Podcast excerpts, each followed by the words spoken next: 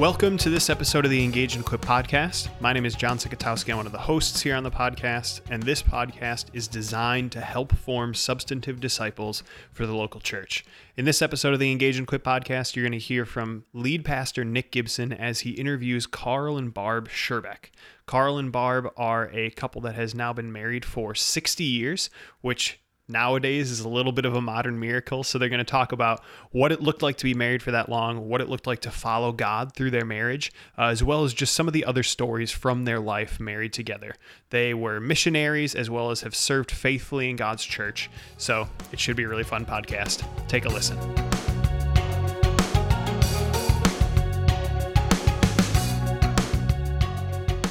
Hey, everybody, welcome to the Engage and Equip podcast. I'm here with Barb and Carl Scherbeck. Uh, Barb and Carl attend our church. They are retired missionaries.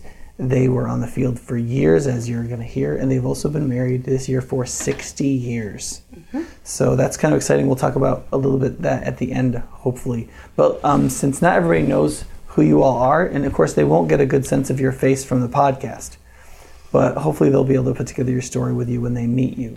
So, um, why don't you guys take us back to your conversion, like how you got saved, how you got discipled, and maybe how you, um, if people who are involved in global missions often talk about almost a second conversion to understanding that Jesus was for the whole world and that they were meant to be part of that, either as senders or as people who go. So maybe you could tell us about both of those conversions, how you came to Christ originally, and then how it came to be that you understood mm. that God may be calling you outside of the culture in which you found yourself? Okay, um, I'm I'm a Wisconsin boy. Uh, I was born and raised uh, a couple of hours north of here, in a rural area. I went to a rural school, and uh, was bused to uh, a high school and uh, just last week, we attended the 65th anniversary of my graduating class, which was kind of fun. How big was the class that you graduated from? I don't know. Well, there were 30 of us there. Okay. So I probably were not much over 100, or okay. around 100. Uh, okay. Uh, and uh, uh, as I remember, also, we went to, or I went to, a little country church little, I suppose that needs a little explanation, but I suppose in Sunday school we had around 30. And, uh, and uh, I enjoyed Sunday school very much. I enjoyed those people who gave themselves to teaching us. Um, as far as coming to Christ, uh, the language was not strange, the idea was not strange, but uh, it just takes the prompting of the Spirit to bring that uh, bring that into experience.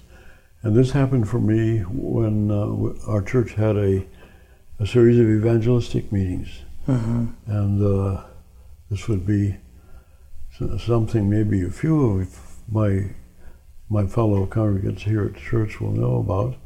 But uh, we had usually an annual week or so of special evangelistic meetings, and there was yeah. a guy. They still do that in the South. Yes. They yeah. call it a revival. They yeah. just, just we're going to have revival. And right. they have like, you know, meetings. And uh, so there was this uh, there was this preacher named Alex Torvald, Scandinavian guy, mm-hmm. and he um, he circulated among the churches, and we were associated kind of loosely with uh, uh Evangelical Free Church, which had a different name back then, or something about yeah. It was two different churches, right? It was this a Swedish evangelical church, and then there was like another. There were, yeah, there were, uh, I think, smaller groups. I learned this in seminary because I went to the Evangelical Free Church Seminary. Sure. Mm-hmm. And yeah. um, so, yeah, there were two, both Scandinavian denominations That's right. that joined mm-hmm. to become. And it, historically, what I oh, I, we should note that we are all sitting in glider rocking chairs, and you will hear Carl rock from time to time. but um, the Evangelical Free Church is the only church in the history of the United States that, after two denominations merged into a single denomination, that denomination grew. Mm-hmm. In, the, in the entire history of the United States, every time denominations consolidate, they continue to decline. And that one is the only one that seems to have joined entirely out of a desire for unity rather than as a consolidation because it was declining. Okay, that might be true. You know, uh, I know that the uh, Norwegian branch uh, has a lot of negatives, dis- negatives to say about the the non-Norwegian branch, I'm sure. and vice versa. but uh, uh, you know, there is there is a definite. They came together somehow, right? Yeah. so then you were brought were you brought up in a Christian family? It just took a I while was for brought you up in a Christian family. My mother was a was a believer, and my uh, my dad was a hanger on, sort of. He uh, didn't oppose it, but it, it wasn't in his heart yet for a number of years. He, before he died, he did come to Christ and confessed Christ in a, in a significant way. And I suppose I should say that uh, in his conversion, uh, the ministry of the gospel by radio was very important. Oh really? He listened faithful, faith- faithfully to the radio Bible class. If anybody would remember that, that was uh, based in Michigan. Yeah. You know, my brother, that was a big part of his discipleship. I mean, people don't even think that now, like radio ministry. They think that's like missions back in 1920 or something. But, you know, we grew up in rural New York where there were two cows for every person, you know. And my brother would listen at like 8.30 at night to Chuck Swindoll preaching on some radio station. And it was through Christian radio that he was discipled in that way. It was even, I mean, that was would have been in the late 1980s, early 1990s, you know. Yeah. So um, yeah, I came to came to the Lord in a uh, response to an invitation in uh, one of these revival meetings, and uh, it, it meant a lot to me. And it, it, um, I always look back to it, and uh, I, I just believe that uh, something happened then, and I haven't looked back. And, uh, I mean, looked back in terms of uh, turning away from it. It's always been, uh, yes, I'm a child of God, and yes, uh, my life was no longer no longer my own. And if I once thought it was, that was an error. and uh, Yeah. so I, uh, I, I look back with with a lot of uh, thanksgiving to God's grace and just calling me to Himself. The church was only a quarter of a mile from home. Oh, wow. So often we would walk down, and just a couple of weeks ago we were up there saw the place where the church was. No longer, the building's no longer there. And uh, saw the place where I was born. I was born at home, not in a hospital. And, um, and uh, I remember, uh, uh, you know, over a dozen years ago, I took the family up there, and I said, "Well, kids, this is where your dad was born." and they responded, "Out here," because there were no buildings, no, Yeah. no evidence that there ever was human life there. What year were you born? I was born in, um, oh, I can't remember, 35. 35? yeah, yeah. Yeah. So people don't even realize, like younger people, they don't even realize that people couldn't really get antibiotics until the 40s. Yeah. yeah. You know, they just, the idea that you could be mm-hmm. born before hospitals could do anything for you. Yeah. Yeah. You know, that's a lot of older people. Like you know, I used to visit older people, and they say, "I don't want to mm-hmm. go to the hospital." Mm-hmm. People people die in hospitals, and that's partly because it's true. People die in hospitals, but it's also true that in the 1930s, that's mainly what people did in hospitals. The the number one expense hospitals had in the 30s and 40s was linens. Like the most expensive thing they did was change beds. You know, Yeah. so people don't. They have no conception of that time now. You know. Okay, so you became a Christian, and then what happened? Uh, well, I I went to this high school, Bonduel High School, and uh, afterwards I didn't have any, you know, real direction. Didn't really have a definite plan about going on to school. Uh, my generation, uh, it certainly wasn't Wasn't or at least in my area, it wasn't the norm Right. for you to go on to college.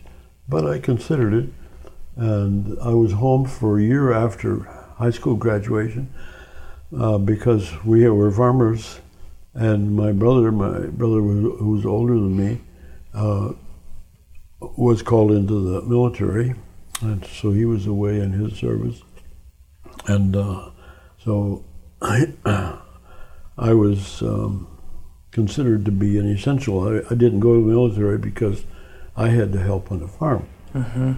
which uh, was all right. I, I, I don't look back on those days with any negative feelings at all. It's just a good part of my life that's behind me. Um, and I, uh, as I said, I came to the Lord at, I think I told you, 11 years old, which uh, was very real, although I was still pretty young. Yeah. Yeah. So you went to Moody Bible Institute. Yeah, so that that year, after my brother came back from his military service, uh, I had made arrangements and went off to Moody Bible Institute in Chicago. And uh, What year is that? Do you know? that would be in uh, 58. what? 50. 58. No, not 58. That's when we were married. Oh, yeah, 55. 50, 55. 50 I probably went in 53.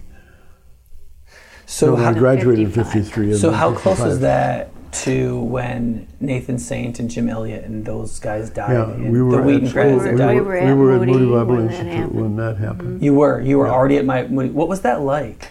Oh, it was Because these were. Chicago kids, right? Yeah. They had gone to Yeah. Wheaton, which is like 25 Yeah. miles away, Yeah. It really and they'd gone into global missions. it impacted the, the whole student body. And, um, well, one of the things that happened with Carl when we were at Moody, he was asked um, to lead the Muslim prayer band. When I went, I already was committed to missions and I went in the missions course. But I was going to those, uh, and we had met each other already. So, um, yeah, we began to see more and more. Um, it seemed like every chapel speaker was talking about the need in the Muslim world and how little money was going there and how few people were going there. And then we, we were praying, and we actually prayed for the place we ended up in. Uh, it had just started up a hospital in the desert. And uh, and it pulled at us at the time, and we tried to go there, but the field chairman at that time said, "Well, you don't have any medical experience. I don't know how we would fit you in." Right. A little short-sighted because you need other things eh, with any institution. Right. You need maintenance. You need a generator. You know, you need. So that's at first when we ended up there. That's where Carl fit in well. It's hard to bring your farming skills to the desert Yeah. in a lot of ways. You gotta It was really else. disappointing, you know. Yeah. One time we took uh, rhubarb uh, plants out there, and then, you know, they just died right off. I thought I could make rhubarb grow on a sandhill. Yeah, that didn't work. work. Turned out. Didn't work. No, that's sad. So okay, so you did two years at Moody. Is that right? Uh, three years. Three yeah. years at Moody. Three years. Mm-hmm. And then you wanted to go to missions. You graduated, got married the next day. Yep. Mm-hmm. And this would be 57, 58, 58. 58. Yeah. Mm-hmm. And then you wanted to go to the mission field, but they said, why don't you do something else first? Uh, right. The uh, council from, you know, from the team that was counseling us at, at the mission headquarters said, you know, it would be good for you to spend a couple of years in, uh, in actual ministry here in the States. And of course, I have no idea why they thought that. You know, I mean, I was obviously mature. How old were you at this time? Early, early 20s? Yeah. Early. but uh, they, uh, we we accepted that without question. You know, and, uh, I know, listen, I know young people who feel called to missions. They say they want to go to missions, and somebody says, you should do this before you do that. Uh-huh. Mm-hmm. And they just won't hear a thing about it. Mm-hmm. You know, like that you should get some education or that you should mm-hmm. do some ministry before you go. And they're just like, you don't believe, they, their response is, you don't believe in me. yeah. Or you don't believe God has spoken to me. And it's sad to hear that because I, Yes, it is because certainly as I look back, I would say, well, that was certainly good advice. Yeah. You know, I can't put uh, lay out to you exactly what I learned in those two years, three years in uh, in serving that little church, uh, but but there were there were definitely lessons and definitely some guidance and development in my mind and my heart uh, that came from them, and of course from the. I, I did go on to two for two years to get a uh, you know get an initial degree college degree at Fort Wayne Bible College Yeah. and uh, again that was that was good background. And uh, I, I can't say that I felt like well I really had all I needed and I could do anything. I didn't feel that way. I felt yeah that I was still a beginner had a lot to learn. And uh, the Lord gave me a, a, a mind and an attitude to keep learning. And uh, and I think that uh, that's probably one of the keys that that uh, m- my response to the Lord uh, was positive, and uh, the Lord has used us in ways that we never dreamed. So let's talk a little bit about your your time on the field. So you went to the Arabian Peninsula, and you were there about a year We were there for a full term. before you went to language school. Uh, well, uh, Or was that no, part of the after term? two years, I think it We was. were we were there two years, then they and in the meantime, you see, uh, we were sent. Well, we tell people we went to the UAE in 1966 on January uh, Yeah. 26th. Um, and we went there temporarily, and uh, and uh, 36 years later we left. I mean that that so was you didn't think the UAE is where you were going to do your ministry to Muslims? No, we thought God was because we had asked about going there, and they had said, "Well, you don't have any medical skills." So our focus went to Pakistan, and uh, we were raising our support, and we almost had all of our support um, there, and and that we had for months or maybe it was two years that we had been applying. We had applied for a visa, and there was no answer. So we asked team, "What should we do?" And they said if we press them for an answer, they're right now they're denying visas. So we'd rather not press them. And so then we said, well, what can we do? Is we're about ready. So they said, well, uh, there's a need for you in the Oasis Hospital. so um, in six weeks we were there. We were there. Oh wow! And it was easy to get a. Uh, it was easy to get a visa for that. Mm-hmm. Okay. So you went there. You served there for a couple of years. Yeah, and then with you went the to language school. it, we'd try again for the visa, but once we got there, we saw there was a huge niche. Oh, you us. tried to get a visa to Pakistan. Yeah, uh, uh, yeah, we had a, about two years. Our request had been in. Okay. It, for Pakistan. Yeah, Oh, I see. Okay. yeah. So, So okay, so you did that for a little while, and then you went to language school in Amman, Jordan, Mm-hmm. and learned some Arabic, yes, which turned out to be helpful. yeah. it was a different dialect than the Bedouin people were using in the Gulf. But, and we had some lessons while we were there the first uh, year and nine months, I think it was, and then and then they sent us because we were able to see a place for us there truly, and uh, and we committed to staying on the field. So then they sent us to the language school. So what? Can you say a little bit about how you felt like there was a place for you there? Because I think um, missionaries want to. Most missionaries go because they want people to know about Jesus, right? And yet, oftentimes, you're entering countries for some other work. In order to have the opportunity for that, so you know, Han- you know, Hannah's in a large Asian country teaching English, so that she can do that kind of thing. We have other missionaries who are going to a large Asian country as um, uh, milk production specialist veterinarians, right? And Yeah. right, but but they want to go there so that she, they can share Jesus. You guys went and you worked in a hospital, right? How, how do you how do you as a missionary say I'm going to go and I'm going to do this other job, eh, but yet I, I'm hoping that it's going to lead to this ministry. How, Well- how do you how do you do that? it- team's primary focus was church planting. And actually, the people that went and thrived, you know, and and made that hospital happen in the hospital, it's such a huge impact on the people because they had had nothing, no medical help of any kind, no one in the society that knew how to help deliver a baby What, what Every year did woman the was hospital a- open? in 1960. 60? It's, o- it opened in 60, and uh, it's, it's very interesting that the 1st well, the, the ruler at that time uh, was very open to having missionaries. He knew about some of the other hospitals up the coast in Kuwait and in Bahrain. Uh, that uh, and, and and he knew some of the people from there, and they spoke very highly of those hospitals. Um, and so our ruler, uh, at the time Sheikh Mahmoud, uh, he um, he uh, registered a, a, a request um, through his friends in those cities that uh, is there some way that that hospital or that organi- organization could come here? Um, and that was a free a reformed church mission.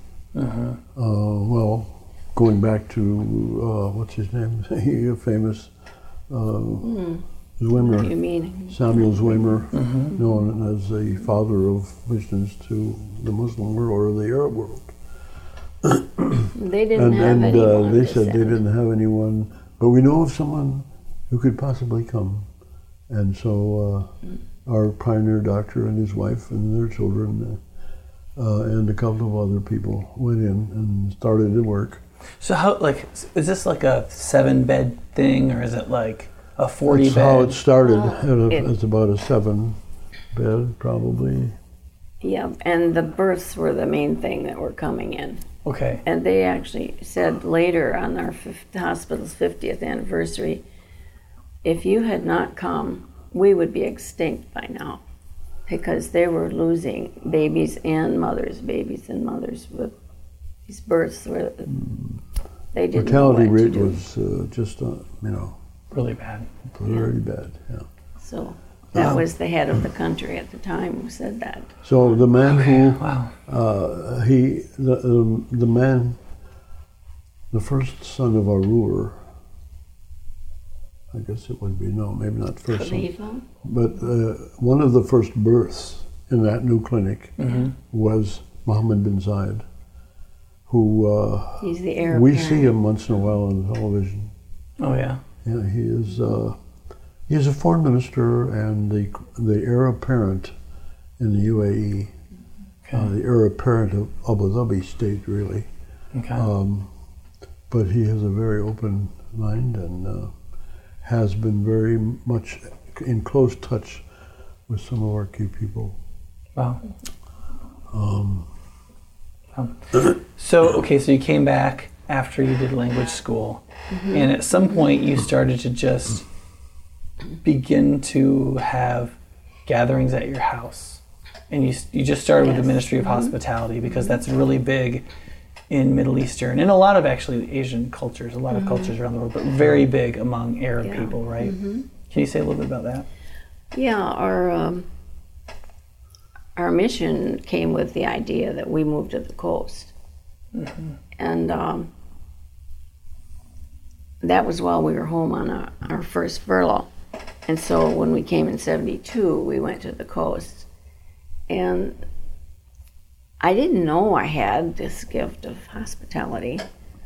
I was I was doing what they do and doing it not with the local people, but with the Arabs that were coming in that were wor- working there, and suddenly they were getting oil out of the ground, and the country started booming, and they needed a lot of workers. So there were workers from all over the Arab world coming in, but not just that, China and the Philippines, and just everywhere they were coming. So you guys were there before the oil boom. ah, yes, they before knew it it was actually in the ground, but they hadn't gotten But anything you know, they, they knew it was there, but hadn't begun uh, producing. Until about the same time as we went there. In fact, Okay. it's interesting that the um, the head of Saudi government came down to the Emirates and he rebuked them because they had allowed this mission to come in, start a hospital, and uh, the ruler at the time said, "You go back to Saudi and read the Quran. We're supposed to respect the people of the book." And they're people of the book. And they came here before the oil. Okay. And that just settled it in the minds of the people. So because you were there before the oil, before the they oil. were like they didn't come here for the oil. They were here Yeah. f- before that. Oh Yeah. wow, that's really that's Yeah. very providential. It sounds. Yeah. Yeah. So you started just opening your home, whoever wanted to come, and it was a mixture Mm-hmm. Yeah. of people. Yeah. After every service, we'd, we'd serve them, and we just, we're always having guests in the house. And, And uh, and I really enjoyed it. You know, it wasn't a burdensome thing. when we came back from language school, uh, within the next few months, we started a weekly Bible study in our home for that would be Arabs from other countries, not for the local people. Uh, we did have a ministry in the hospital to introduce uh, the Bible and, and Jesus and the gospel to them. Um, but th- this was an additional thing, and we did it in our home. And uh, um, I still remember some of the guys who came regularly. Guys, because the expat population of Arabs, particularly, was uh, basically single men or uh, men who came without their families. Uh, that was that was just the kind of uh, jobs they could get. Yeah. Um, yeah. So So you did that for a while, and your house filled up, Mm-hmm. and then you moved to the roof, which is flat in that area of the world. So that makes sense Yeah. if you know that. Yeah.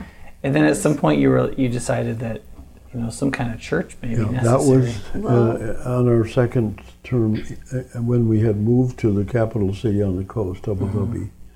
The uh, our initial contacts were in the hospital, which is hundred miles inland in Okay. the desert in an oasis area. Um, so this So was, at that point you were trying to plant a church. Yeah, and Yeah. I had a lot of other uh, responsibilities. I, I was the representative for, for Oasis Hospital to go to the government offices that if we needed a, uh, if we needed a visa for someone to come in and work there, we would have to go through a procedure. it initially was cared for by the British Consul, and then when uh, the UAE became a state, they began to develop departments, government departments. Okay. So you did stuff for the hospital, but you were ha- you're having people at a Bible study at your house, and then that got filled. Your house filled up, and then your roof filled up, and then you realize you're going to have to try to build a church in a Muslim country. And the landlord, um, oh, right, you who had built that house and uh, rented it to us, he uh, came and said, "Well, um, I I need to dou- uh, quadruple your rent because all these people were coming in, and he wanted, you know, they were oil people, and he could get a lot more rent out of them. So he thought he'd try with us, and um, and that he had to have it two years in advance." So if they had some property or land and built a building, they'd uh, require all the apartments. You had to pay two years in advance. Then they had the money to go and build another one. Mm-hmm. And it so, that's just the way it was working. and that was a that's and a, we I'm assuming a lot of money. do that as a mission. Yeah. Yeah. So, um, he went to the ruler and he asked if he could give us some land f to build housing. And he's the ruler asked, "Well, are you, you wanting to build a church too on the land I give you?" And Carl said, "Well, not at this time. We wouldn't build a church, but you need to know wherever we live, people are going to come to our home and they're going to pray with us." And he said, Well, I can give you land that you can build a house on it that's just for that. but it can't look like a church. Can't have a cross. It can't have a steeple. So, um, we wouldn't even have thought to do that. We would have thought that was underhanded to do that. But he gave us land. We could have constructed four buildings. We we made three buildings, and uh, one of them was the building used for the church. It was just like our house, only in reverse, kind of, you know. And all the upstairs was Sunday school, and his office, and downstairs would hold about 200 people. So Well, we went on like that. And then when an 88 came along, both the Arab church and the international church had called pastors, and we felt, okay, now we can move on to Dubai. So that got us mm-hmm. where we were till the end of our time there. okay, so you're in Abu Dhabi then, and then mm-hmm. after that, they had pastors. Then you said, well, let's go to mm-hmm. Dubai. Yeah. Yeah. Both the both the uh, international church, English speaking, and the Arabic church had their own pastor. Okay. Yeah. Um, and uh, I, I guess it's been interesting. But the you to know. Arabs were still expats, they were still expats. so they weren't Yeah, citizens They were of. not. They were not local citizens. Okay. It- and so the sheik felt like it was his responsibility to protect the locals from you, but not all Arabs. Yeah. So you could No. minister to the expat Arabs. We uh, Yeah. yeah, there were there were restrictions, and once in a while we've we felt the, the presence of uh, surveillance.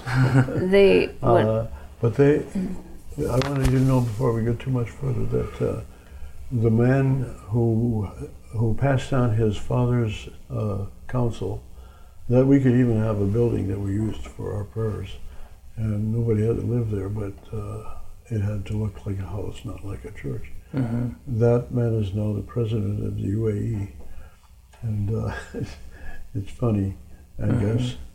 Yeah. But, uh, um, and uh, we've just had the, the the I have to we have to acknowledge the place that was filled by hospital workers and early pioneers in uh, doing what they did in the name of Christ. And uh, we cannot brag about the results, although there, there are a lot of tremendous results, very impressive results. Uh, So what happened in Dubai? You went there in '88. went to Yes. 88. Yeah. And we we found a, little, a group of mainly Egyptians, uh, some other countries too, but they were praying together and having a Bible study.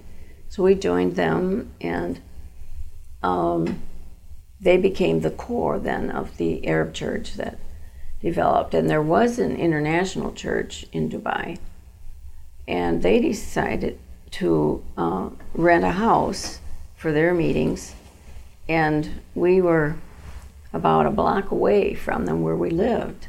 We thought, hmm, that's interesting. Well, Carl got the uh, Arabs that were in Sharjah to uh, agree to come and also have church where the in- internationals were. That brought the two churches together, and it wasn't easy for them to appreciate each other. um, but that was the starting then the, that bonding was the start of going and asking for land to do an official church uh, one In that could have Dubai. had a In steeple. Dubai, yes, uh-huh. that Was did that- have a cross I'm assuming that's a different sheik. Yes, yes, it is. it was for another emirate yes Yeah. so it's I a mean, the, the UAE government covered it all, but the family, the ruling family, was a different family. Okay. And they also had their own history of connections with, with Christians. Um, some of They've the British some Some of the coming in. British people who came in years before were obviously believers, and uh, although they didn't start meetings, th- they left an impression that uh, the Lord used to make these people open. So when we did get the land in Dubai to build a church structure, the um, they built a building that uh, would ho- it had three halls. The largest hall could seat a thousand. The two smaller halls were 350, and they were all three full every morning on Friday when that's the day off. That's the day we worshiped.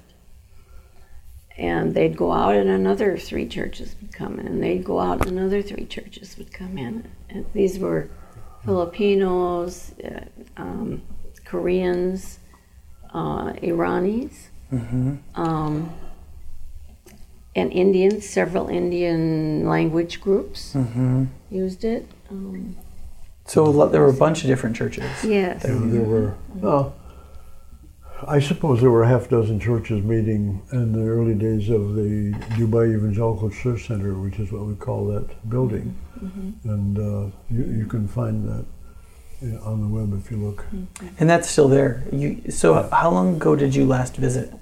Hmm, what was the Oh, year? about five years They ago, brought us or no back more than that, probably. six times after we retired, but But, I think uh, the last time they could see that it was maybe not wise to bring us again. But I thought you went just a, not that long ago. I thought it was maybe two years ago. no, or it's three. more than that. It's It's, been at least five or six years ago. Oh gosh, Yeah, how time flies. it does. Yeah.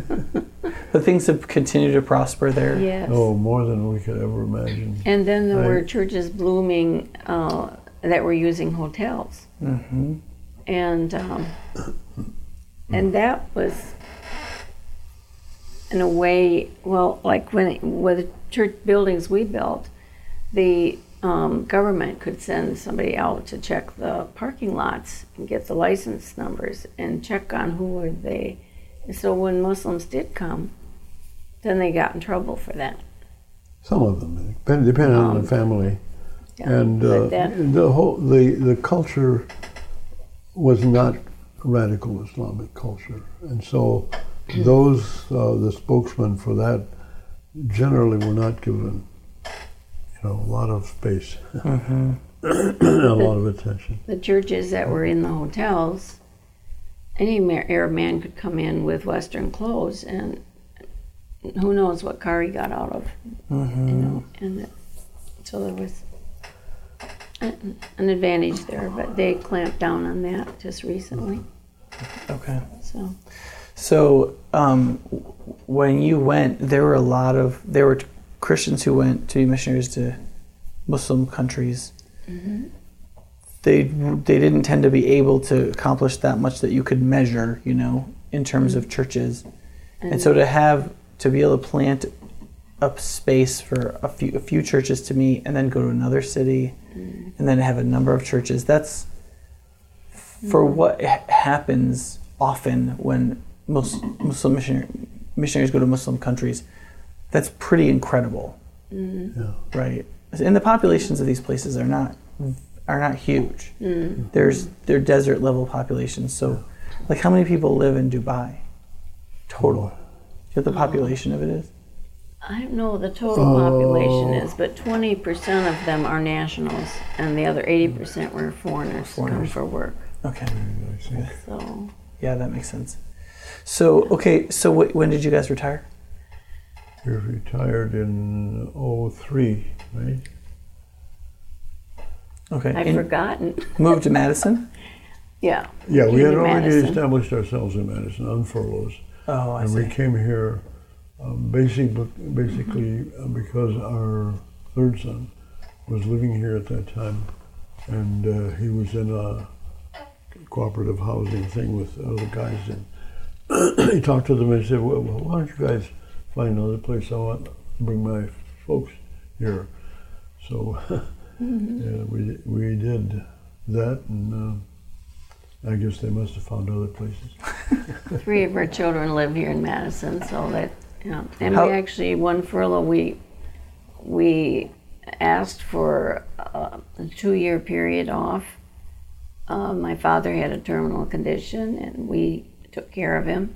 And he had married Carl's mother. So it was kind of uniquely on us, you know.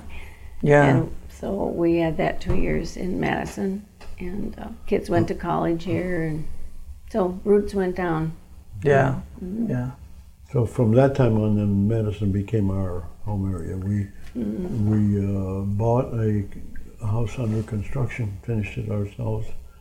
I have some uh, carpentry skills and experience, Mm-hmm. and uh, and other you know, mechanical type things that I learned how to do over the years as, as a boy from the farm. Mm-hmm. Um, so that was uh, where we were up until how many years ago? Eight years ago, I guess. We uh, 2011, we moved to a condo. Oh yeah, I remember that. Yeah. So you, how long have you been part, been part of High Point since 03? Yes. since so 3 Uh, yeah. Mm-hmm. And Carl served on the elder board for a good bit of that. Yeah, I served a full term, I think. Or no, I couldn't have been a full term because we weren't long at home that long, but Okay. Okay. a couple of years. So you've also, as of this year, been married 60 years. Mm-hmm. So Right. that's that's that's a lot of years in most Yeah. people's minds. Uh, part of the secret, of course, is marrying young and surviving. But there's probably more to, to it than that. So, um, what do you, what would you tell people about? Because also people realized that living internationally, and then you had four boys. No, you have a daughter too. Four boys Four and boys a girl. and a girl, so five children. yes. Um, living internationally, Mm-hmm. in a time where there weren't a lot of luxuries when you lived internationally, Mm. being away from family. So, th- so you probably not. That's not an easy way to be married. So, what would you tell people? Well, I mean, we didn't have the noise that uh, people today hear that, uh, well, marriage is nice if it works for you. And if not, you know, there's an easy way out. There are several doors out. And uh, we, we uh, grew up with a completely different idea that marriage somehow was something that you undertook under God and, uh, and and that you had no business uh, deciding when the end was. Mhm. Um, so that was that was good base. Yeah, And beside that, of course, who would want to leave a woman like this? uh, I loved her. Yeah. Still do. And uh, Did you? Ha- were there any times where you learned really big lessons? Like you, something was not working, and you sorted it out, and it was a big learning moment for you, or was it pretty just ordinary, making your gut checks each day as time went along? Well, it, there were times when the pressures on Carl to do so many different, do this and this and this and this and this, and there was no end to it. Uh, that was very hard for me. And he just felt so responsible in all these areas he, he had been asked to do, you know. I was going to say uh, offered to do, but it wasn't that. It was By the Elected. mission, by the mission Elected. agency, he had been asked to do it. uh, yeah, by the field uh, council and yeah, the mission leadership. yeah. sometimes he was the chairman of the field and he was the head of the hospital and we were in church ministry. Mm-hmm. And uh, then there was the Council of Evangelical Churches, which has been a very wise thing that he started, and he was the head of that for for some time too. And so there was so many things, plus the pastoral um, t- churches that we were trying to help the couples that were there. It was difficult for them. They were not the Arabs from these other Middle Eastern Levant areas were not used to leaving home mm-hmm. and not having. I mean, they're often when they marry, they live with the husband's family. You know, so they mm-hmm. were really out there on a limb. hmm So they needed help. Yeah. Is there anything else you want to tell our mm. our listeners about what you've learned over the years? Do you have any like pieces of advice? Well, just when things come in front of you, um, at least for us as missionaries in that situation, you just have to do it. You just can't say, well, somebody else can do this job because there isn't anyone else often. And uh, one time about the hospitality thing, a, a ship, the OM ship, you've heard of, came into the Gulf and they wouldn't let them dock at the port, but they had Bibles to sell. So they were going to need a place to live. Well, we invited 13 of them to live in our house. That was one of my, I don't think too much before I open our doors, Yeah. you know, Yeah. and uh, that's always a blessing. And then I thought, where we going to get the money to feed 13 people here? And then, Lord, just the people in the Arab church started bringing stuff in. They never did that, bringing mi- milk and crates of fruit, and uh, you know they got into it too. They saw the need too. Uh, God saw us through the supplying of their their meals and stuff. Wow. I guess, I guess the big thing that uh, that boggles my mind is uh, without knowing what we were doing, uh, and what we were involved in, the Lord has blessed it in such a marvelous way. You know. The church in the UAE is a is a model, ve- widely recognized in the Arab world as. Uh, yeah, as a, as a, a, a, a creation that God put together and is blessing many people. And And- so the two major church groups that we had a part in establishing both their facilities and their uh, and their uh, way of worship and their their original historical roots. Uh, one of them in Abu Dhabi and one in Dubai and uh, the Abu Dhabi uh, facility and the Dubai facility both have, according to their reports, not our counting, but their reports, uh, 5,000 people every week coming through that facility. Wow. That's maybe 15 or 20 different congregations. Wow. And, you know, we didn't know what God was doing, but He knew what He was doing. Yeah. Yeah, I think it sounds like you you keep answering these questions with essentially a way of saying faith and faithfulness. Mm. That you had to have faith to step out and do things and take responsibility for what you thought God wanted you to do. Mm. And it wasn't the perfect little thing you felt called to, but you got called to a place and then you looked to what needed to be done and then you just did it. Mm. And then you did that for 40 years. Mm-hmm. Mm-hmm. And that's really all. Yep. And that God, then God did a bunch of Oh things. my. Yeah, Open did. doors, changed people's hearts, Yeah. led you to new opportunities. Yeah. So that you can look back now and see really amazing things. I think that's really important for some of the younger people. Um, one to consider, just to be be awake to the reality that Christ is trying to is working through us to win all peoples to Himself, and some Yeah. people will be senders, and some people will become cross cultural missionaries, mm-hmm. and that it just has to be done. Someone has to choose to do it. It mm-hmm. takes mm-hmm. sacrifice and faith and faithfulness. People have gone before them to do it. People still with us, still in our church. Um, other people who have generations past have gone. And um, wherever we are, that those sorts of things make our marriages, they make our ministries, and hopefully they make up our, our lives. Mm. And it, it sounds like from both of you, it comes from a place of having come to believe and trust in and love mm. Jesus mm. all these years. Yeah. And seeing that that was what he's called his disciples to do go into all the world, preach the gospel to all people. Mm-hmm. So, you know, when I think about God's calling on us, I think, well, He didn't look around for the most talented or the most best trained or the, I don't know what He was looking for, but He did give us an assignment to do what didn't seem like us to, to be a big deal.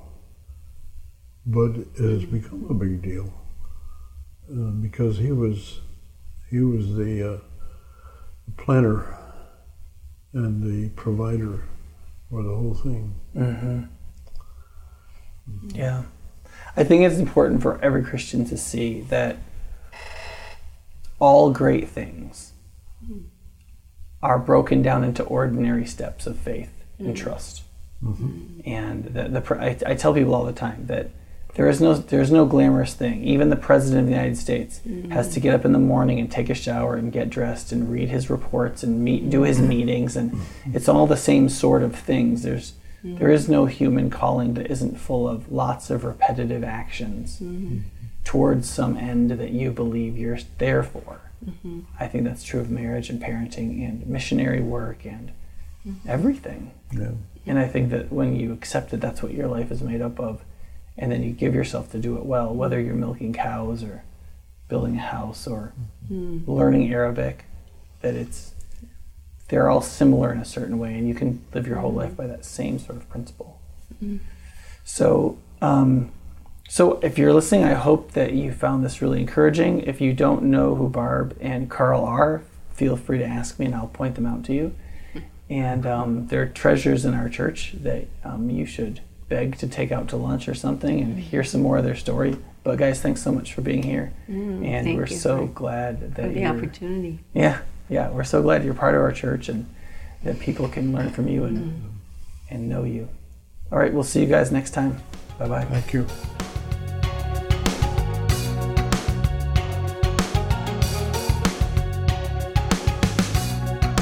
Thanks for listening to this episode of the Engage and Equip podcast.